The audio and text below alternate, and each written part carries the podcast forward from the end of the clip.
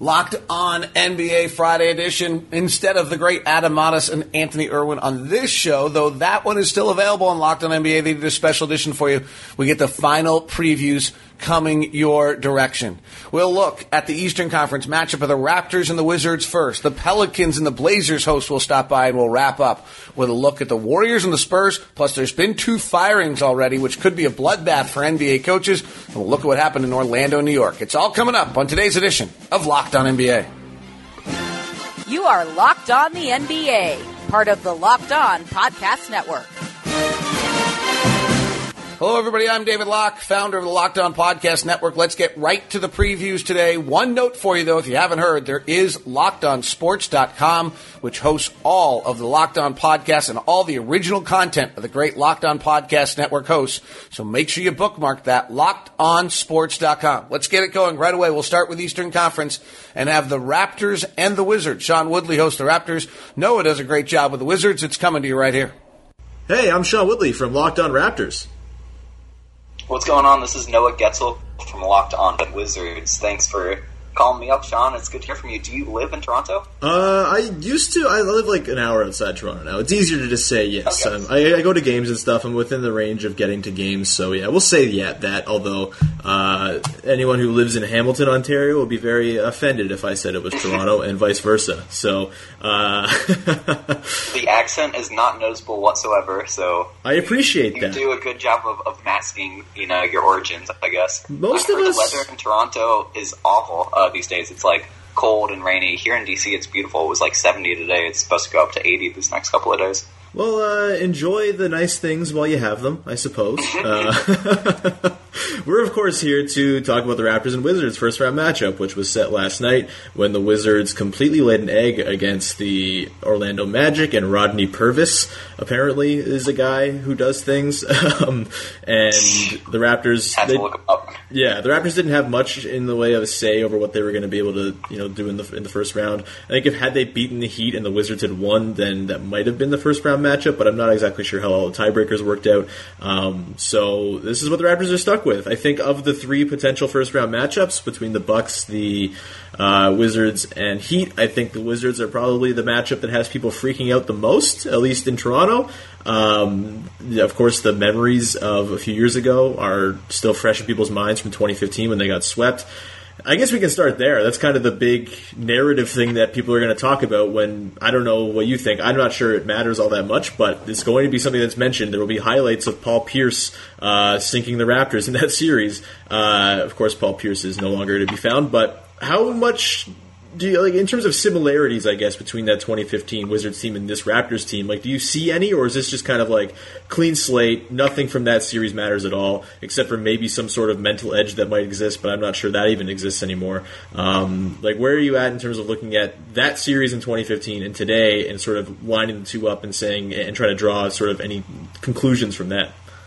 Well, you've got a few key players for the Wizards who are, you know, part of that matchup back in the 2014-15 season who know, you know, what it takes to beat the Raptors, even though the Raptors have changed their, their philosophy a little bit. Uh, when you look at the, the same four players are the best players in this series. So you've got Wall and Beal for the Wizards, and do you still consider Kyle Lowry, you know, one of your top two players, him and DeRozan? It seems like those Yeah. guys are, have kind of stayed stagnant. Um, obviously, for the Wizards, Porter has developed, Oubre has developed. The bench is a lot deeper.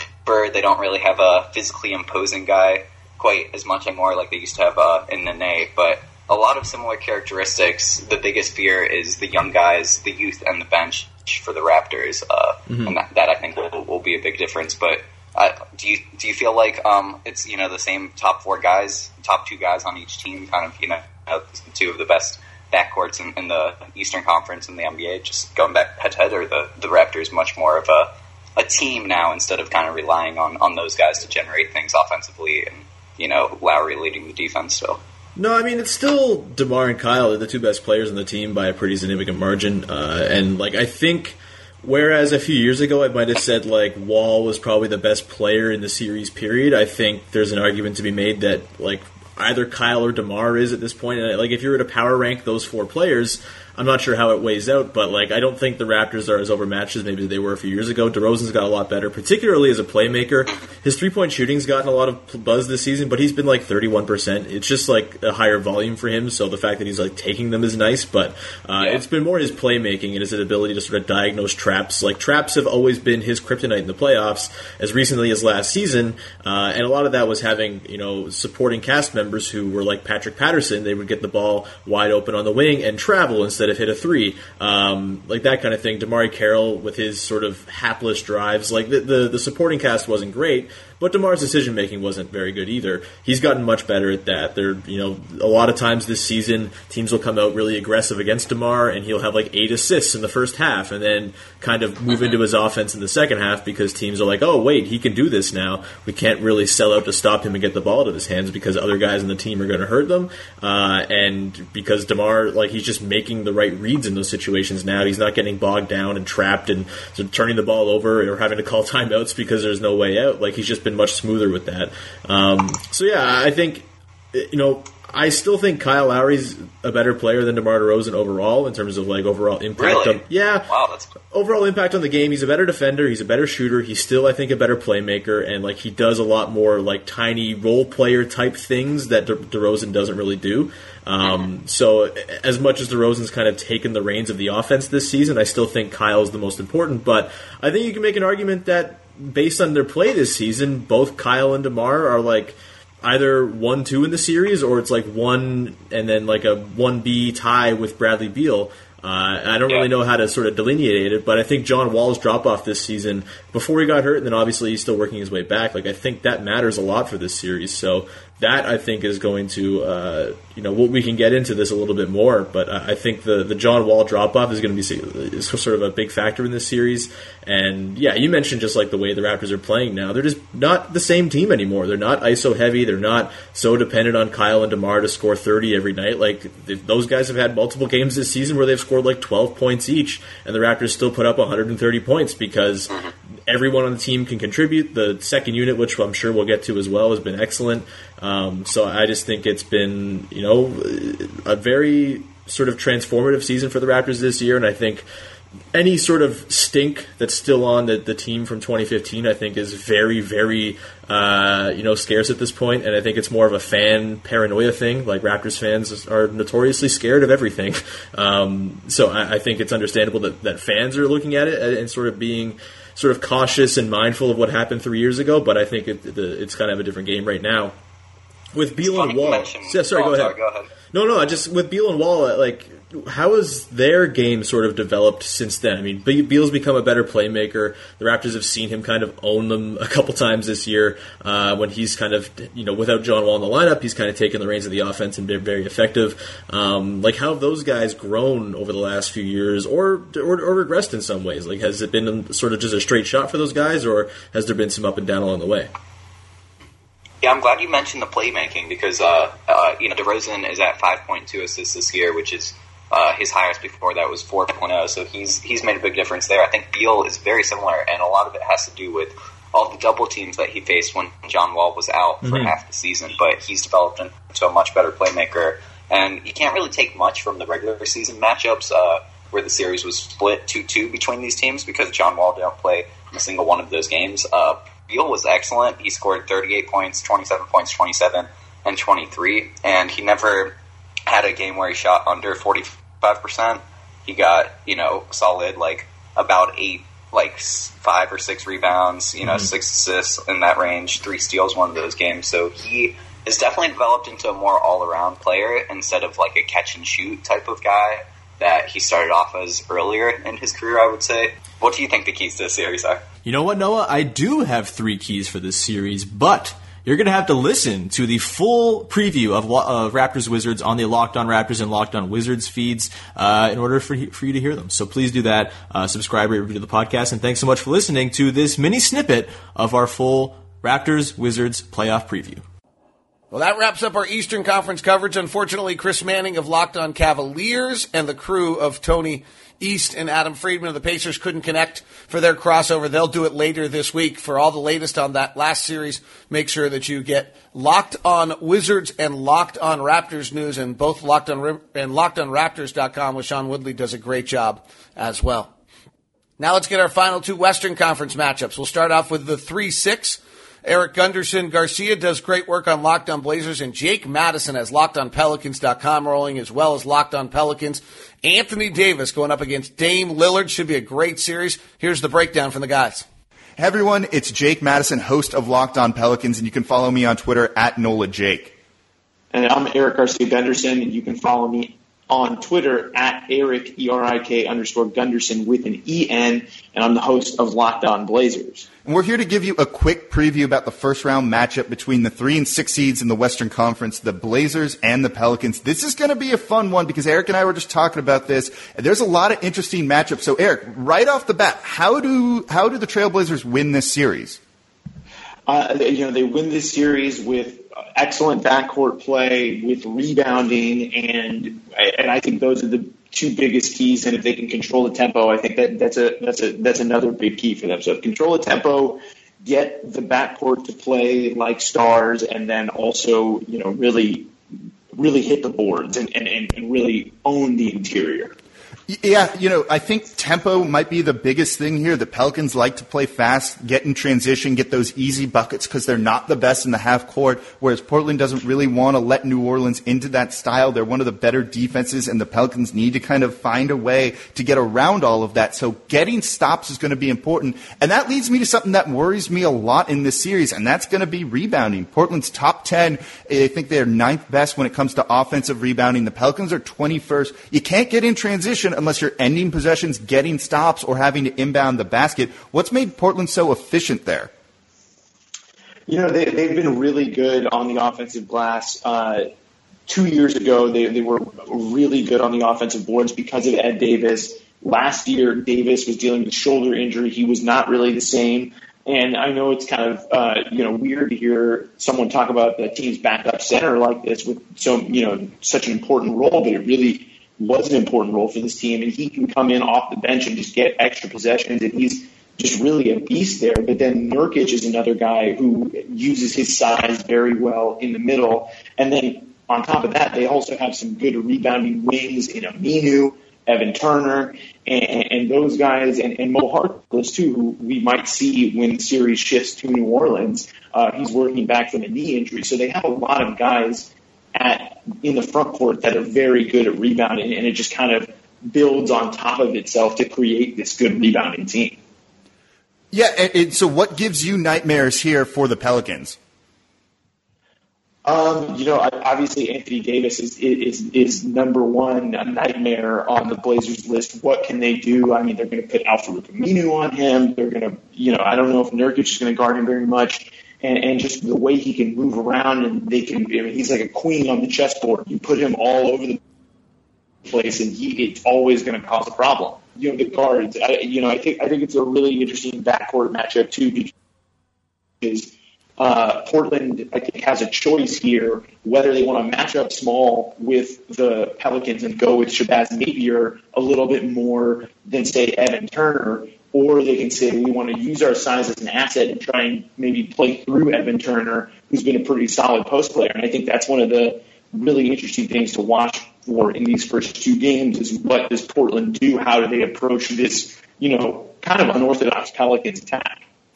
Yeah, and we've got Rondo playing at a very high level too, which makes their backcourt a little bit more intimidating. And playoff Rondo is a thing, and he's led the team in assists the past number of games, kind of changing the geometry on the court, freeing up Jrue Holiday to be this attacking player that's kind of given Holiday one of his best seasons as a pro so far, and really making it a monster pairing with him and Anthony Davis in the pick and roll because who do you want to try and take away in this one? And that's kind of what the, the Blazers are going to be kind of forced into. So before we wrap everything up here, what's one big key for the Blazers to win this series? I think uh, you know they're going to need Nurkic to play big on the inside. I think Dame and CJ they will do their thing. I think they'll. I think they can both uh, you know get you, you know what to expect from them in the playoffs. They both had really good performances before in the postseason. This is Nurkic's first postseason, and uh, I'm I'm really excited and maybe a little nervous as well to see uh, you know how he does in this first playoff matchup, especially with a player of Anthony Davis's caliber. But uh, as far as you know, for you, you know, what things are, are, are you? What, what's the most important thing for you in this series for the Pelicans to, to, to come out of it with a win? Yeah, it's really two things. It's kind of containing that backcourt of the Blazers. I mean, it's Lillard and it's McCollum, and we know what they're all capable of, and it's terrifying to play. In the four games they've played so far this year, the Pelicans have done a good job of at least limiting one of them. You know, maybe more of a case for why Jrue Holiday should make the first team all defense uh, roster. You know, Lillard had 41 in their final matchup of the season, but they held CJ McCollum to just seven points. I think at one point earlier in the season when they played, Lillard was like one of 11 from three. So if they can limit one of them and kind of neutralize Nurkic a little bit, I think they're going to feel really good. And man, they've got to rebound. Again, this team does not do well in the half court. You've got to get those stops and try and get out in transition, get those easy shots at the rim when you have mismatches, when you have a man advantage, whatever it takes there. But eh, we talked, and this is going to be interesting. Game one's really going to set the tone. So this is going to be a lot of fun to watch Saturday night on ESPN. So, uh, again, I'm host of Locked On Pelicans, Jake Madison at NOLA Jake on Twitter. Yeah, and I'm Erik Garcia Gundersen, host of Locked On Blazers at Erik with a K underscore Gundersen with an EN on Twitter as well. So yeah, hit us up, follow the podcast, and we will have lots of great stuff for you throughout the playoffs. Okay, if you want more on that series, Erik Gundersen Garcia has a good motley group of guys that stop by and join him on the show all the time and have a lot of fun over at Locked On Blazers. Jake Madison has LockedOnPelicans.com as well as the regular podcast moving in a fast direction for you. Our final Western Conference stop goes to the classic matchup of the Spurs and the Warriors. Aliko Carter hosts Locked On Warriors with his intellectual point of view, and the lawyer, Jeff Garcia, has got you a little Locked On Spurs. Here's their crossover. Greetings, Hoops Heads. You're listening to a joint session of Locked On Spurs and Locked On Warriors, part of the Locked On Podcast Network. We're getting ready for some playoff basketball Saturday, noon at Oracle Arena in Oakland. The Spurs will face off against the Warriors in the NBA's first round. You've got Aliko Carter, host of Locked On Warriors, and Jeff Garcia, host of Locked On Spurs, here to give you all the details. Jeff, how you doing?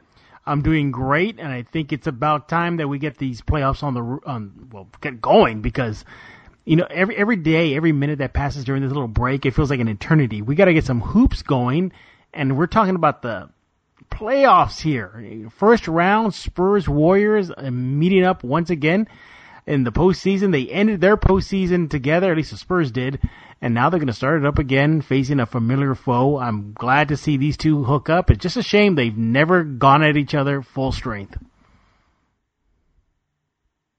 Yeah, you're absolutely right. You know, that 2012 2013 season, the, the Warriors weren't who they are now. And then Steph got hurt. And then, of course, last year with the Zaza under coming under Kawhi's foot, uh, that definitely derailed that series for the Spurs, mm-hmm. I'd say. And there's a lot of you know, Spurs fans out there who uh, really feel like he might have uh, that Zaza that is might have just you know started a downward spiral for Kawhi, and so that brings me to my first question, man. Like, do you expect Kawhi to come back this uh, you know for the playoffs? Not at all. Nor should you. Nor should Spurs fans. Nor should Warriors fans. Uh, look, this divide uh, allegedly between the Spurs and Kawhi is uh, pretty large everybody knows about Tony Parker and his comments towards the end of the season regarding his injury versus Kawhi and how he was able to come back and it was 10 times or 100 times worse than Kawhi.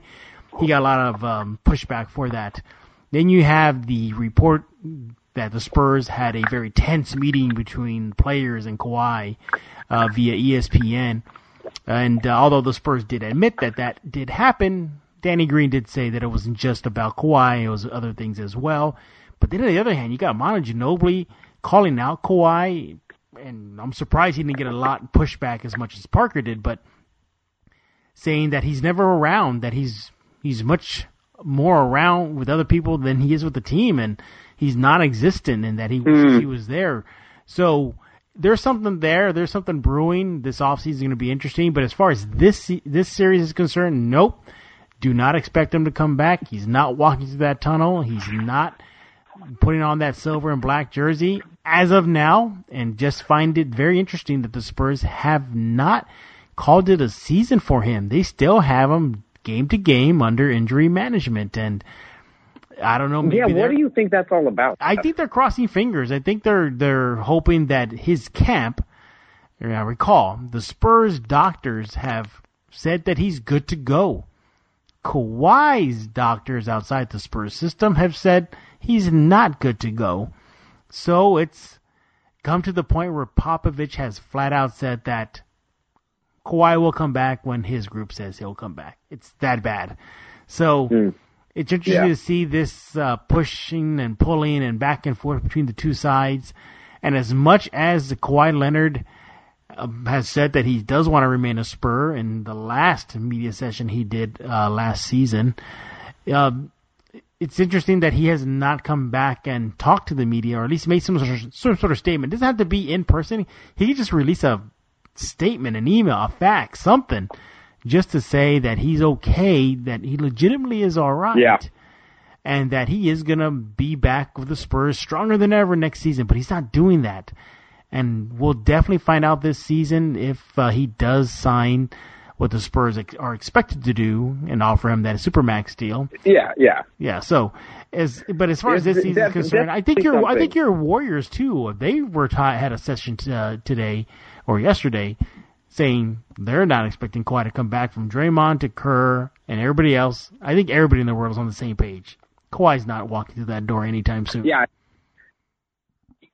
Yeah, I think you're absolutely right, and it, you know it's one of those things where the you, you expect his publicist to be kind of pushing him to to do certain things, but you know I got to wonder about his mental well being. Just basketball his entire life, and this might be the first time in his life that he just can't play basketball. And I just imagine that that's got to be weighing on him and his psyche a little bit. But that's still um, no excuse for you know potentially some bad will in the locker room. You know, uh, you expect a leader, a former Finals MVP, to be a little bit more vocal, and so you know, I just have to wonder about his, you know, just how he's feeling just in this first time in his life is not being able to play basketball. But you know who is able to play basketball is LaMarcus Aldridge, and man, has he been a monster for you the entire year.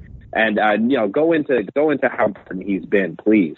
Yeah, I mean, I don't know where to begin. I mean, other than to say that, wow, talk about a turnaround from last season to this season. LMA has been that rock for the Spurs on the offensive end and to some degree the defensive end.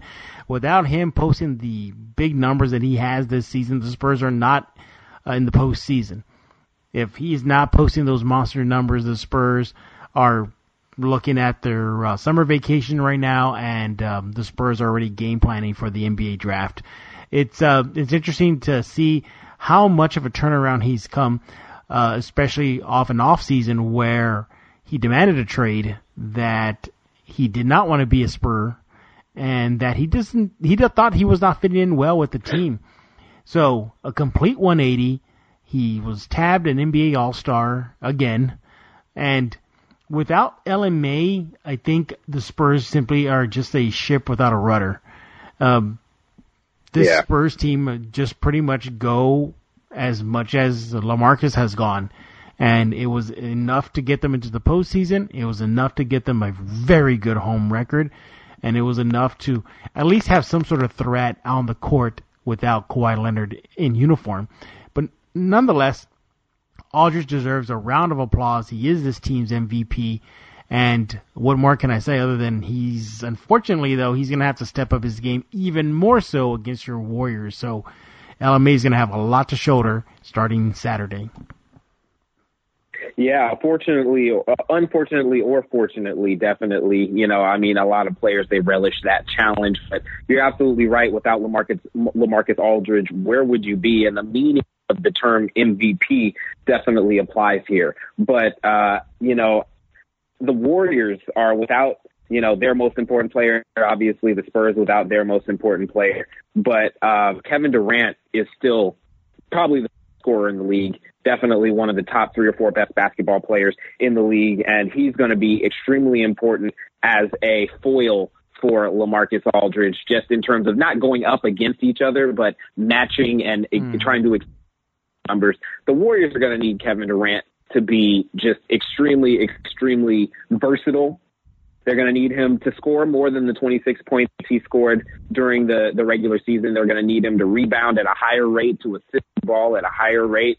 They're going to need him to be the best player, not just on the floor, but in the league without Stephen Curry. And it's just really one of those things um, that uh, I think that he relishes a little bit uh, being the man. So we'll see how that goes in the first round. Yeah. You know, what is interesting about uh, KD, though, is he is definitely, you know, the main guy because of the fact that you're not going to have Steph Curry. And that leads me to ask you is KD can do it all, but he's going to need help. But that help's going to come in the form of Quinn Cook. I mean, it, eh, we're, we're going to, your Warriors team are going to roll with uh, Cook. I mean, I guess they have no choice. But how much faith do you have in this? Hey, team? yeah, exactly.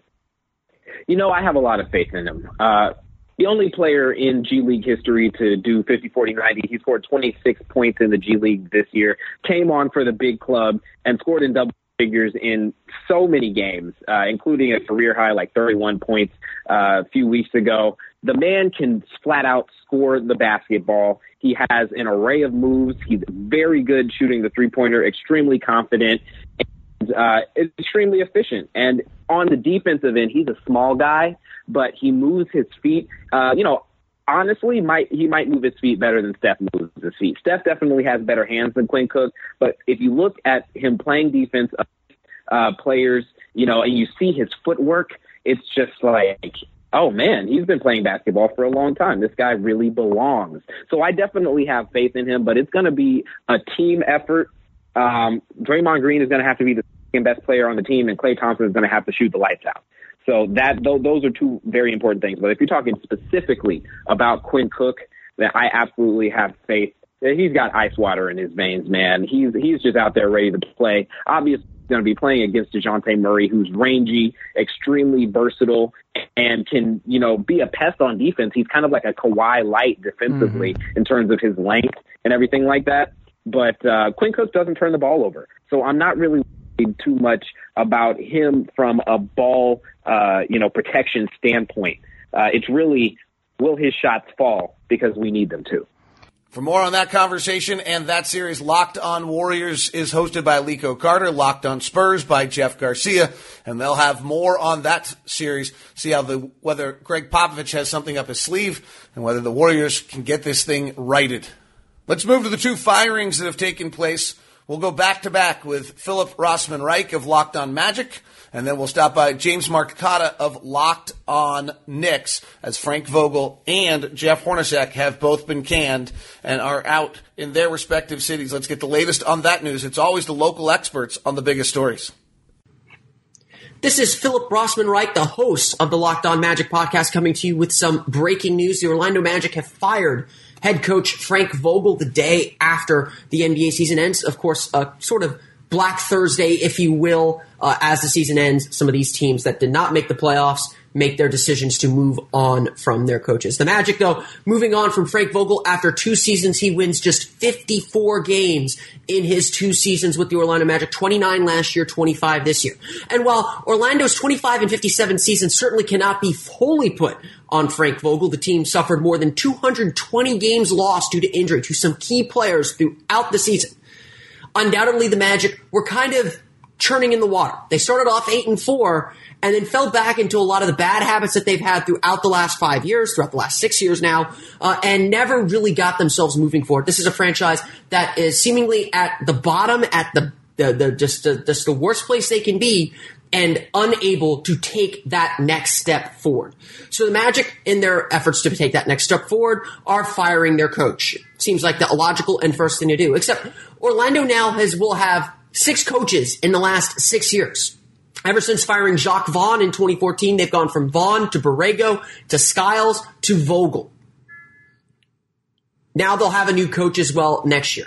Some of that is certainly due to the fact that they have a new new president of basketball operations now entering his second season with the team, and the team is expected to make some major, massive changes this coming summer. Vogel is not to blame for the Magic's problems. They still have a lot of roster moving to do, but whenever there's new there's a new boss, he wants to get his own per- people in, and it seems like that that was the move that the Magic are making today. Orlando Magic have fired head coach Frank Vogel, moving in a different direction, uh, the fifth best odds in the NBA draft lottery as well. But for now, for Locked On Magic, this has been Philip Rossman Reich. Breaking news out of New York today the Knicks have decided to part ways with head coach Jeff Hornacek to the surprise of absolutely no one.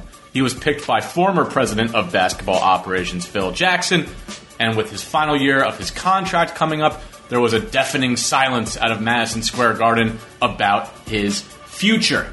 The question you might be asking yourself is is it fair? Did he deserve it? That might be a little bit existential. Does anyone deserve anything? But if you're asking yourself, does this make sense for the New York Knicks as an organization in order to maximize their success going forward? I would say absolutely it does. Jeff Hornacek, unfortunately, was not the guy to get them where they need to be. If you want to know why, I'll give you a couple of reasons. First of all, the Knicks ranked in the very bottom of the league in three pointers attempted and in three pointers allowed. It was almost as if Jeff Hornacek was unaware of trends in basketball in 2018. When asked to explain why the Knicks lead the league in mid range shot this season, he gave a truly baffling response that relied on math that didn't have any bearing on reality. It was truly disappointing. He had bizarre explanations for his questionable rotation decisions. At one point, he said Frank Ntilikina, their rookie defensive stud, would not be starting because he would have trouble chasing the immortal Jodie Meeks around screens. Interesting. KP's development stalled after a gangbusters first month, and Jeff Hornacek did little schematically to help him adjust to the added attention of being the Knicks' number one offensive option. His in game adjustments left a lot to be desired, and he had question marks around his player relationships. Most famously this year, he got into a what some people termed near physical fight with Joakim Noah, which made the Knicks have to send him home for the rest of the season. KP allegedly skipped his exit meeting last year, at least in part because of a frosty relationship with Jeff Hornacek. Is he the worst coach to ever be in the NBA? No, of course not. But in a league where every little advantage needs to be maximized, Jeff Hornacek was simply not getting it done. This is James Marcita for Locked On Knicks, signing off. That culminates the NBA preview editions. I hope you got the first one as well as this one. And Adam Modest and Anthony Irwin did a great job as well. A lot of content at Locked on NBA. We really appreciate you tuning in, grabbing the show, and listening all the time. It makes our day. Thanks for being a part of the Locked On Podcast Network.